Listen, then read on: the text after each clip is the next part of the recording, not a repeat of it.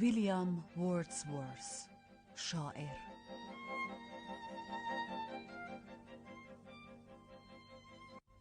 در انتهای شمال غربی انگلستان ناحیه‌ای کوهستانی وجود دارد که به دو نام کمبریا و لیک دیستریک خوانده می شود. زیبایی خیره کننده پانزده دریاچه و کوههای بلند و مرتفع این ناحیه معروف است. اما از آنجا که این ناحیه زادگاه یکی از بزرگترین شعرای انگلستان یعنی وردزورث است. شهرت بیشتری دارد ویلیام وردزورث در 17 آوریل 1770 در شهر کوچک کوکر ماوس به دنیا آمد. کوکر ماوس در کنار رودخانه درونت در شمال لیک دیستریکت و ده مایل دورتر از دریا قرار دارد. در سال 1770 این ناحیه از آرامش بیشتری برخوردار بود. خانه ای که ویلیام در آن به دنیا آمد هنوز پابرجاست خانه مستحکم به سبک قرن هجده که دلالت بر تمول خانواده ورتسورث دارد.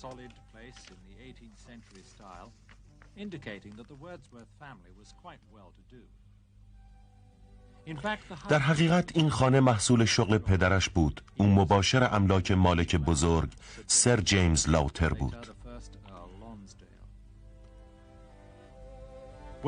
ورتسورث کودکی آرام و خوشی را در کوکر ماوس گذراند. باقی که او با سه برادر و خواهرش دورتی در آنجا بازی می کرد هنوز در شیب رودخانه پابرجاست هومه روستا بسیار زیباست و ورسورس بسیاری از زیباترین شعرهایش را در توصیف این ناحیه سروده است.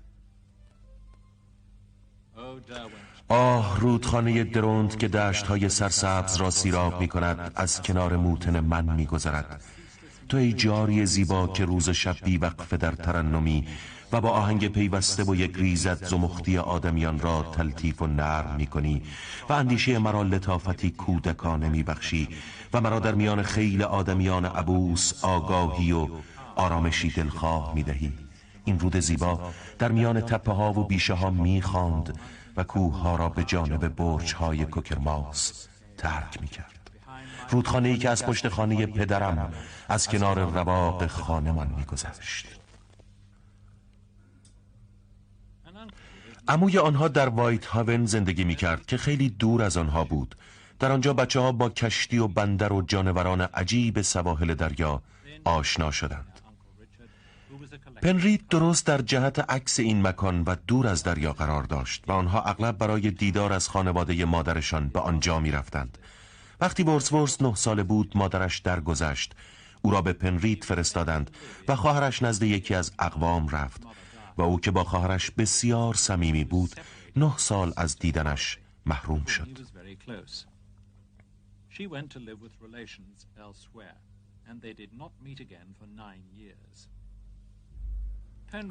پنریت چندان برای پسر بچه ها جذاب نبود. ورسورس برای اولین بار با دخترکی به نام مری هاچینسان آشنا شد. در سال 1779 پسرها را به مدرسه هوکشیت فرستادند. هوکشیت درست در شمال دریاچه کوچک است بایت واتر قرار دارد و در بستر گردشش به سمت غرب بزرگترین دریاچه ویندرمیر واقع است. به طور کلی هوکشیت دوره لذت بخشی برای همه آنها بود. ورسورس در این کلبه که متعلق به زن مهربانی به نام آن تایسان بود منزل داشت.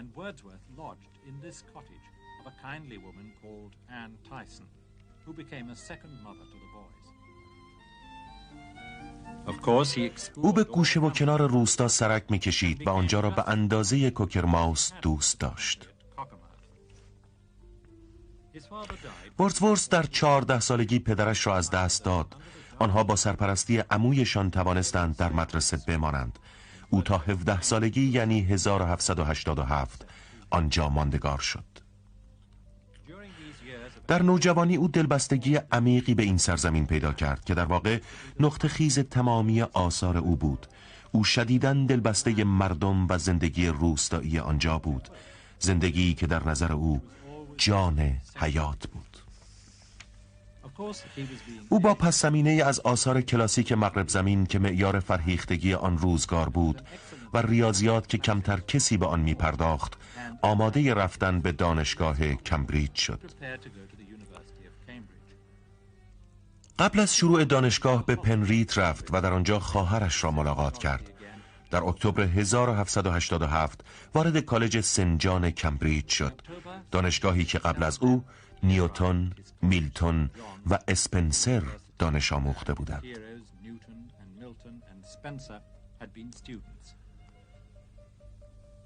امویش دکتر کوکسان در گذشته یکی از اعضای کالج بود و برادرش کریستوفر اسخف و سرپرست کالج ترینیتی کمبریج شد. گمان می رفت ویلیام نیز پس از پایان تحصیلات سمتی در دانشگاه اختیار کند. او طبق علاقهش با وسواس مطالعه زبانهای مدرن، ادبیات و ادبیات داستانی را دنبال کرد. عناوینی که در دانشگاه های آن روزگار تدریس نمی‌شد. ورزورس نسبت به بقیه دانشجویان باهوشتر و معنوستر به کتاب بود.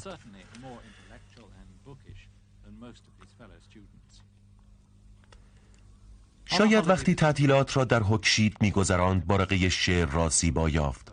او به عنوان جوانی دانشگاهی و هنرمند و شیک پوش خود را با زندگی در ویندربیر وفق داد. اما به ناگاه بعد از سرخوشی شبانهی مبهوت زیبایی طلوع خورشید شد. قلبم سرشار بود و من هیچ قیدی نداشتم اما عهدی با من بسته شد. عهدی نامعلوم. یا باید گناهکاری بزرگ باشم یا خود را وقف خوبی ها کنم. او درباره طبیعت زیبا و مردم ساده آنجا می نوشت با آغاز جوانی اون نگاهش به شعر تغییری بنیادین داشت که تا آخر این نگاه را حفظ کرد. در سال 1789 در شعر پیاده در غروب خطاب به خواهرش می سراید ترنم کوهسار و رودها که روزها به گوش نمی رسند و اکنون به سختی می توانمش شنید مرا از راه خانه باز می دارد باد چونان آب خوابالود آرام به موسیقی آسمانی تپه ها گوش فرا داده است و موسیقی که تنها صدای کند و موزون ساعت است آن را قطع می کند و فریادی که ناخدای کشتی در حال گذر را بیدار می کند پژواک صدای پای اسب در ساحل دور و صدای تلاقی پارو با آب که قایق را میراند. درست پس از پایان دیدارش از پنریت قلعه و دژ پاریس سقوط کرد و چند سال بعد از انقلاب فرانسه اروپا را سخت تحت تاثیر قرار داد. سال بعد یعنی جولای 1790 زمانی که لویی شانزدهم پادشاه فرانسه تازه وفاداری خود را به قانون اساسی سوگند خورده بود وردزورث همراه یکی از دوستان کمبریج به پیاده روی و گشت و گذار پرداخت. آنها به مونبلانس کامونیکس و ایتالیا رفتند و آنجا بود که مسحور دریاچه کومو شدند. طی چنین مسافتی و گذر از میان مناظر زیبا برای او بسیار لذت بخش بود. آنها قایقی کرایه کردند تا آنها را به راین بازگرداند راهی بسیار پر مخاطره و خسته کننده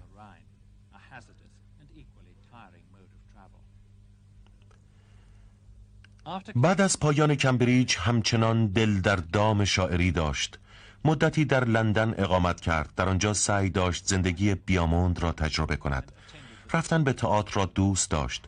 مجدانه در دادگاه های حقوقی حضور میافت تا بر وسعت دانشش بیافزاید و مثل همسالانش به سیاست علاقمند بود و به مجلس عوام می‌رفت تا سخنرانی نخست وزیر را بشنود.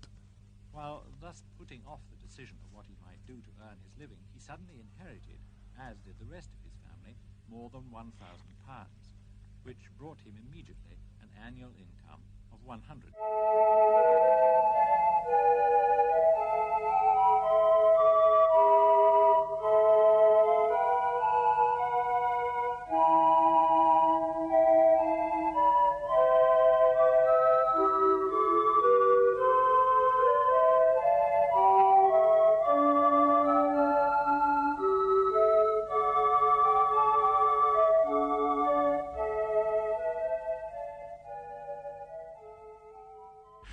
بوپی از نادر کسانی بود که ورزورز کمتر مثل او را دیده بود.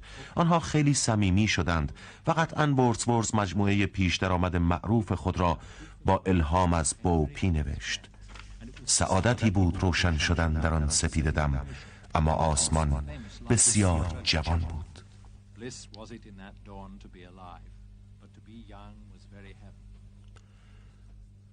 بوپی در دخالت او در مبارزات آزادی خواهان سهیم بود. بوپی او را یک شبه به جمهوری خواهی انقلابی بدل کرد. اما رابطه عاشقانه با آنت باید این شور را تعدیل کرده باشد.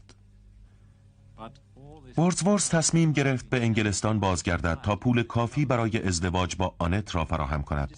اما در پاریس ماندگار شد. مردم اوضاع بدی داشتند. رهبران افراطی در اوج قدرت بودند. سرهای بریده همه جا قلب می‌خورد. او با همه دلسوزیش از خشونت حاکم حراسان بود.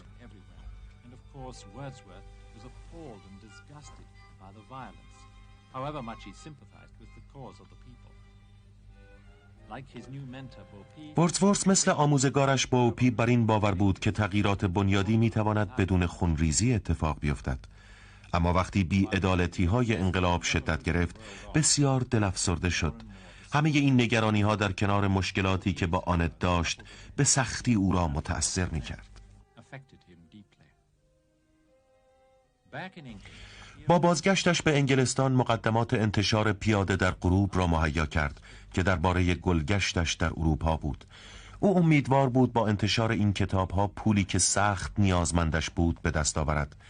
او مقدمات این کار را در اکتبر 1793 فراهم کرد. ولی این شعرها تا شروع جنگ انگلیس و فرانسه به چاپ نرسید.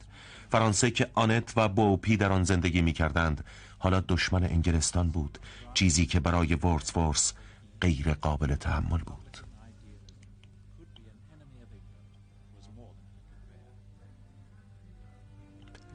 ورسفورس نامه‌ای به اسخف هولنداف مخالف سرسخت انقلاب فرانسه نوشت. اگرچه این نامه هیچگاه منتشر نشد اما در این نامه او به رسم معمول بریتانیا تاخته بود.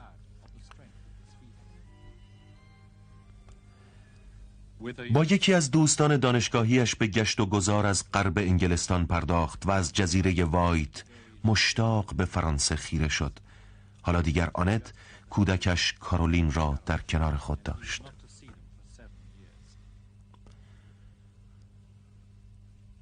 ورزورس پاره ای از شعرهای زیبایش را در این خانه سرود.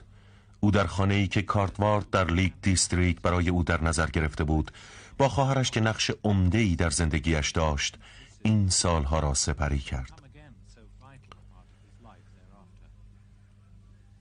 برادر کالوارد در ویندر براو زندگی می کرد و آن هنگام در بستر مرگ بود. محبتی که به فورس داشت وصیت کرد 900 پوند به او بدهند تا راحت تر به کار شعر بپردازد. دوست دیگری به نام ریستاون خانه ای در ناحیه دوژیست برای ورس و خواهرش مهیا کرد.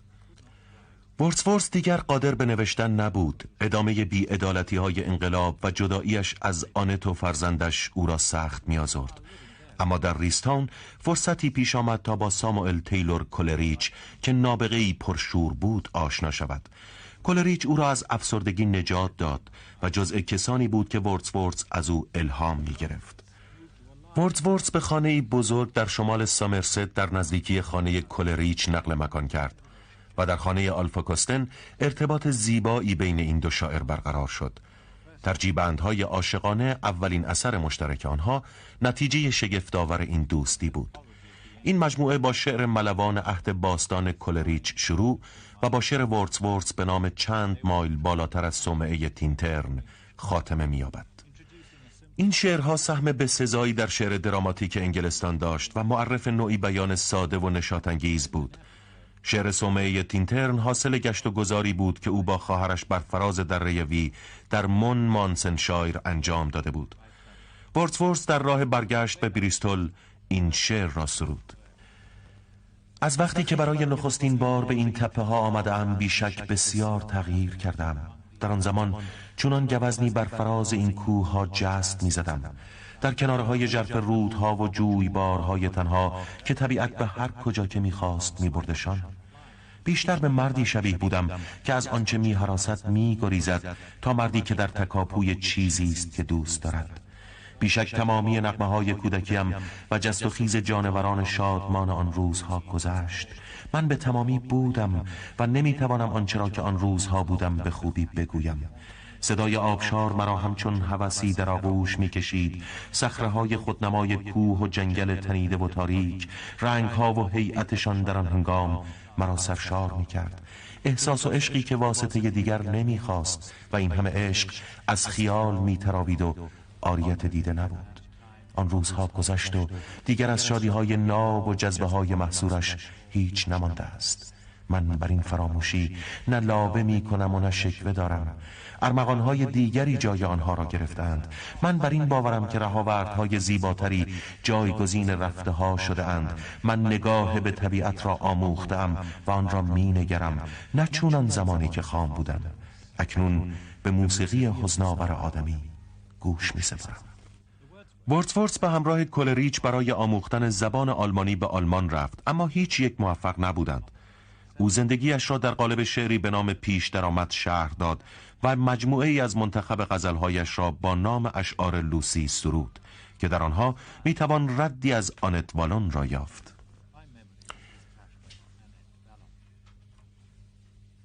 این تصویری است از ورتسورس که در آغاز سال کشیده شده. او با خواهرش تا مارس 1797 در آلمان به سر برد.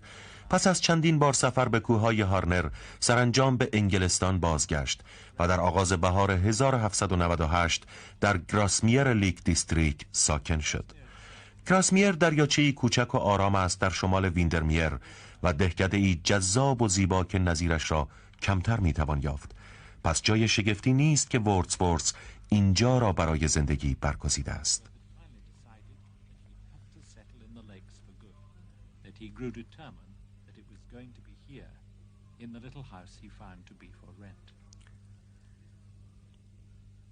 کلبه کبوتر و شاخه زیتون سابق میهمانخانه بود مشهور با اتاقهای کوچک و تاریک که ویلیام و خواهرش از بودن در آنجا خوشنود بودند در آنجا به دیدارشان می آمدند و جان برادرشان که کاپیتان بود با آنها سر می‌زد. مزیت دیگر این خانه این بود که کلریچ به چهارده مایلی آنجا یعنی کویک نقل مکان کرده بود و پیاده روی این مسیر برای آنها بسیار جالب بود کلریچ مورد مهر آنها بود و علا رقم اختلاف بعدی آنها او همچنان کلریچ را آدمی شگفت می دانست.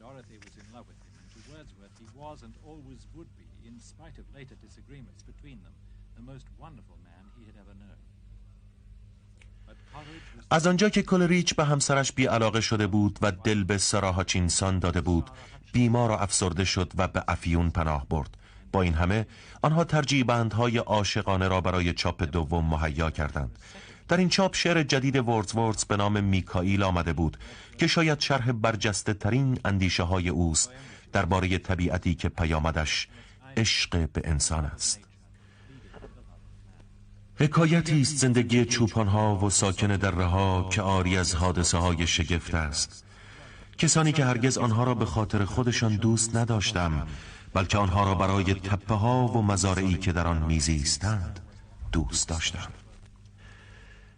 این سرزمین در خواب دره پردرخت گراسمیر واقع بود. سرزمین زیبای روزگیش جایی بود که حس می کرد در بیان مردم معمولی آنجا برابری و دموکراسی حقیقی را میافت که آنگونه شیفتش بود. گراسمیر در مسیر اسکاتلند قرار داشت و تمامی اهالی از برابر کلبه کبوتر میگذشتند مکانی که می توانستند زندگی خود را بنگرند. ورتسورت در کلامی موجز شاعری بود که به قلب و روان آدمی توجه خاصی داشت. ابرهایی که پیرامون خورشید در حال غروب را گرفتهاند جهان را در منظر چشمانی که به زوال انسان خیره مانده اند تیره و تار می کند.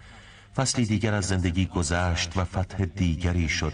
سپاس قلب انسانی و پرعاطفه‌ای که با آن زندگی می کنیم. سپاس برای تمامی مهربانی ها ترانه ها و حراسش.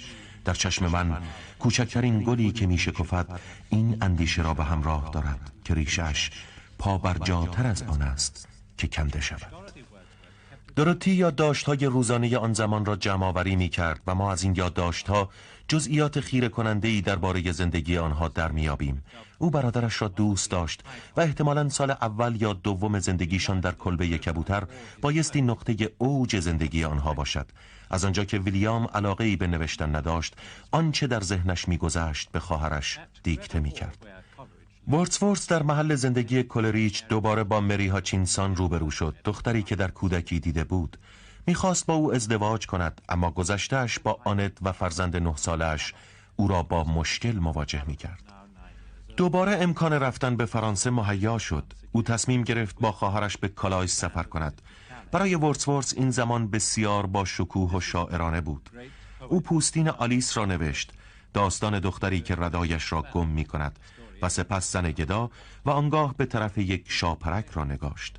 اراده و استقلال قصه مردی است که زالو جمعآوری می کند تمامی این شعرها درباره مردم لیک دیستریکت است. او خواست خود را در مردم ساده یافته بود که چندان دلداده طبیعت نبودند.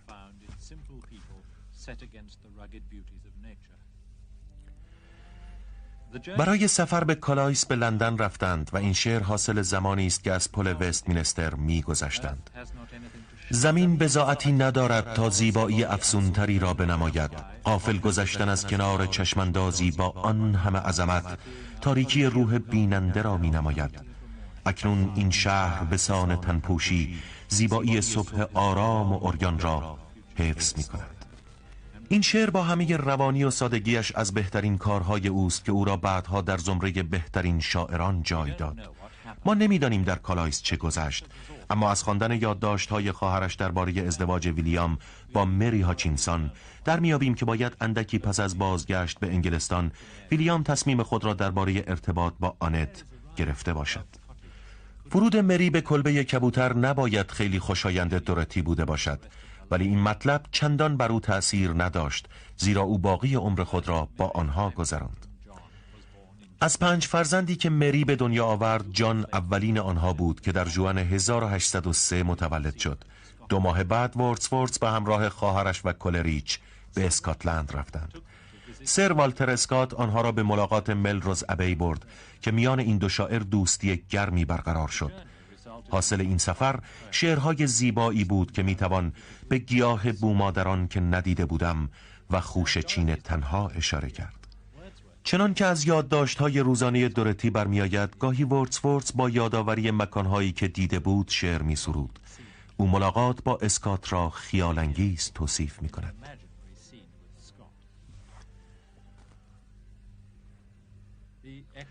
با غرق شدن کشتی ارل ابرگونی در حوالی جزیره وایت آرامش از کلبه کبوتر رفت. کاپیتان این کشتی برادرشان جان بود. جان عاشق سارا چینسان بود. با مرگ جان بسیاری از رؤیاها برباد رفت. از آن پس بسیاری از شعرهایش را در کلبه کبوتر سرود. از جمله مجموعه پیش درآمد را کامل کرد. یکی از منتقدان مجله با نفوذ ادینبورگ ریویو درباره این شعرها نوشت اگر انتشار چنین محملاتی توهین به ذوق و سلیقه عموم مردم نباشد پس متاسفانه باید بگویم که هیچ توهینی به این یاوه ها نمی توانیم روا داریم.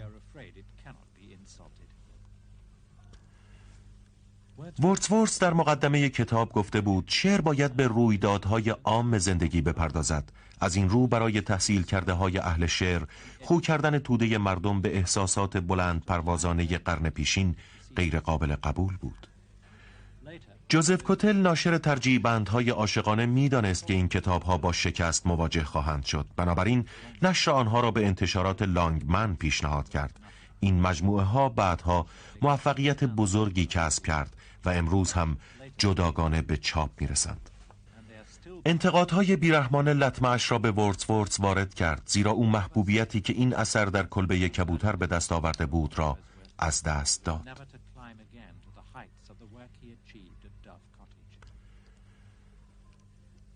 در سال 1804 کلریچ پس از آنکه ورتسورس را با سر جورج بیامونت آشنا کرد به مالتا رفت. به این امید که آب و هوای آنجا بیماریش را بهبود بخشد. بیامونت از ثروتمندان حامی هنر بود. دختر ورتسورس دورا در 1804 به دنیا آمد. کسی که بعدها یاور ورتسورس شد. به نظر کلریچ زندگی خانوادگی ورتسورت چندان مطلوب نبود. با این حال دورا حامی بزرگ سالهای عمرش شد.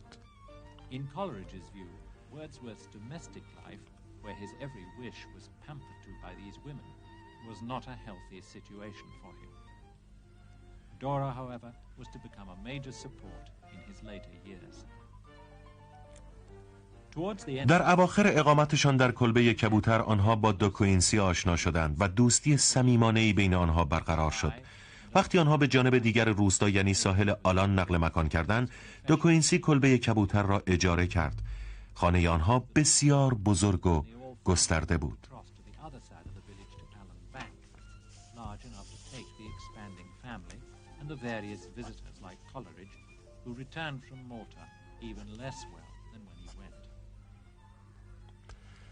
در دنیای خارج ناپل اون در حال تسخیر اروپا بود و هیچ کس جلودارش نبود. به عنوان مواضع آزادی فردی و اجتماعی و ملی ورتسفورت ناپل اون را تنفر برانگیز می‌دانست و با مقاله تحت عنوان پیمان سینت را تلاش کرد تا تأثیری بر رویدادهای جاری بگذارد که البته بیفایده بود.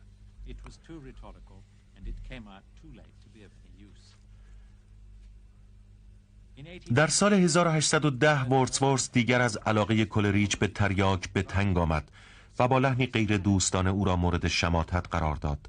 این مسئله باعث قهری هجده ماهه شد که از آن پس همیشه بین آنها گلالود بود.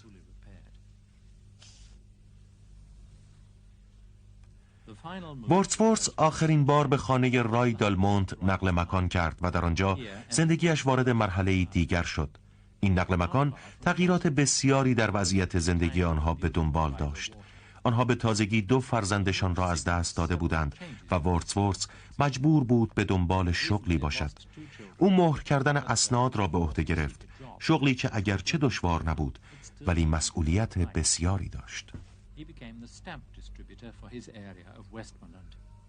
It was a responsible but not very difficult job. He had to inspect and stamp legal documents. سکوت و زیبایی باغهای رایدال حکایت از تغییرات دیگری در زندگی ورتسورس داشت. او ظاهرا به راست تمایل پیدا کرده بود و می‌خواست قهرمان اوضاع جاری روزگار باشد تا رهبر یک تغییر اجتماعی. در این زمان او گردش در بیرون شهر را در رایدال سرود اثری که انرژی بسیاری از او گرفت. مثل آتشی خاموش شده بود و قابلیت شعله دیگری نداشت. او شایسته انتقاد و ریشخند نبود. در این زمان او مورد قدردانی واقع شد و در اواخر عمر از همه طرف مورد احترام بود. از طرف دولت هم لقب ملک الشعرایی به او داده شد.